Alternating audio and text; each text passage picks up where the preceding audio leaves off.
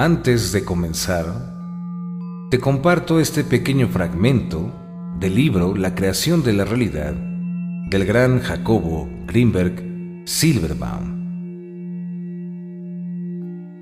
Cuando somos niños, los adultos nos ven como indefensos, inmaduros y faltos de conocimiento.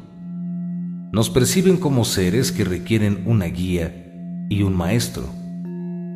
Por esa consideración se sienten con derecho a enseñarnos. Primero nos convencen de que son ellos y no nosotros los únicos que podemos decidir y saber inculcan en nosotros la idea de que somos incapaces e ignorantes y que requerimos guía y consejo.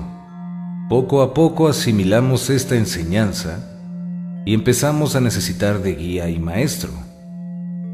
El proceso se completa cuando internalizamos al otro y ya no es necesaria su presencia física. En ese momento, es el otro en nosotros el que decide y al que se debe hacer caso.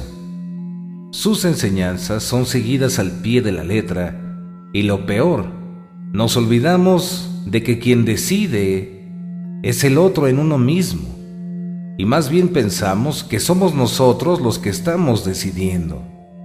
La internalización del otro no se hace solo en términos de enseñanzas particulares y concretas, sino sobre todo en la consideración de que el otro siempre tiene razón y siempre nos está observando. Nos convertimos en observadores de nosotros mismos a través de la internalización del otro como observador. Quien se observa no es en realidad el uno mismo, sino el otro dentro de nosotros. Ser espectador de uno mismo es en realidad ser observado por las enseñanzas del otro. Nuestra inseguridad y nuestra dependencia surgen de esa internalización. Nuestra falta de libertad interna tiene la misma causa. Las consecuencias del proceso de internalización son nefastas. En primer lugar, aprendemos a sentirnos observadores, juzgadores y evaluadores puesto que el otro siempre tiene la razón en sus juicios y nosotros mismos no la tenemos, tratamos de ajustarnos a las expectativas que el otro, en uno mismo, ha inculcado, lo cual provoca conductas que tratan de adaptarse y satisfacer el hipotético juicio y la valoración de la cual somos objeto. En segundo lugar, pensamos que todos a nuestro alrededor solo están interesados en observarnos. Pensamos que somos muy importantes y que los otros no tienen otra cosa que hacer más que estar viéndonos y juzgándonos, lo cual tiene una consecuencia absurda y paradójica. Cada uno piensa que está siendo observado y por tanto se ajusta a esa observación, cuando en realidad todos nos estamos contemplando a nosotros mismos a través de la internalización del otro. El hecho de adaptarse a la supuesta observación y juicio del otro, cuando en realidad el otro está ocupado en verse a sí mismo y no en observarnos, crea una situación falsa y redundante, donde la única razón y motivo de la relación entre uno mismo y el otro es el mantenimiento de las enseñanzas del otro internalizado. En tercer lugar, se crea un sentimiento continuo de inseguridad y de lucha por mantenernos en acuerdo con las enseñanzas internalizadas. En el instante en que hacemos algo que no corresponde con la internalización, o simplemente lo pensamos, caemos en conflicto y desesperación.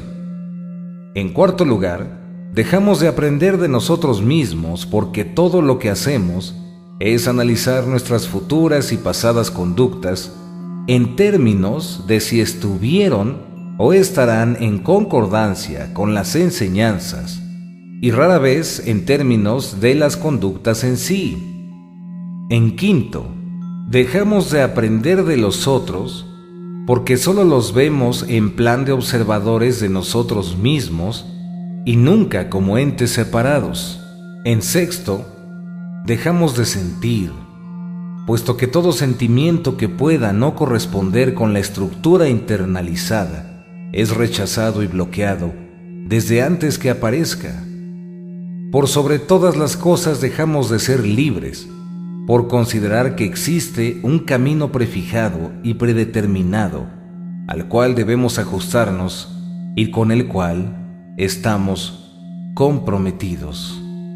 Fin de la cita. Como podemos observar, Jacobo Greenberg Silverbaum habla de este proceso de internalización del otro, algo que en terapia gestalt se conoce como un introyecto, una idea que no ha sido asimilada. Es gracias a este proceso de falta de asimilación del pensamiento y las ideas que la mayoría de los seres humanos viven atrapados en prejuicios, en juicios, sobre lo que piensan, sobre lo que hacen. Y es debido precisamente a todo esto que comentó en este libro Jacobo, que la mayoría de los seres humanos desconfían totalmente de sus propias intuiciones, de sus propios pensamientos.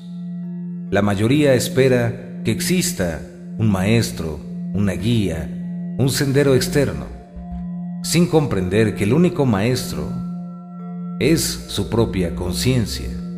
Es precisamente de esta forma que desde muy pequeños, los seres humanos al internalizar este otro, en un futuro, desconfían inclusive de lo que sienten, porque buscan de manera continua, necesitan de manera continua la aprobación del otro.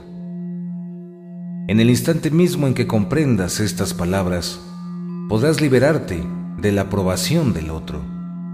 Podrás aprender a confiar en ti mismo y dejarás de dudar de tus propios pensamientos, de tus propios sentimientos. Ese día, como ser humano, conoceremos la luz de la conciencia, la luz de la sabiduría, la cual se basa en el saber, en el experimentar. Dejaremos de estar en el mundo del prejuicio, en el mundo del querer quedar bien. En ese mismo instante, todos nosotros como seres humanos nos vamos a liberar de las ataduras de las expectativas. Y tal vez en ese momento, la era de luz comienza. Entonces te pregunto, ¿estás dispuesto a dejar de hacerle caso a ese otro internalizado desde tu infancia? ¿Estás dispuesto a aceptar el gran potencial que tienes como ser humano? ¿Estás dispuesto a darte cuenta de la igualdad de todos los seres humanos? ¿Comprendes ahora que eres capaz de lograrlo todo siempre y cuando comprendas el gran potencial, el gran poder que radica dentro de ti, todo ese potencial escondido muy dentro de ti se encuentra capturado por la internalización de ese otro, por esos prejuicios dentro de tu propia cabeza. Date cuenta de todo esto y despierta a la realidad y comprende que tú eres tu camino tu verdad y tu vida. Muchas, muchas gracias por escuchar.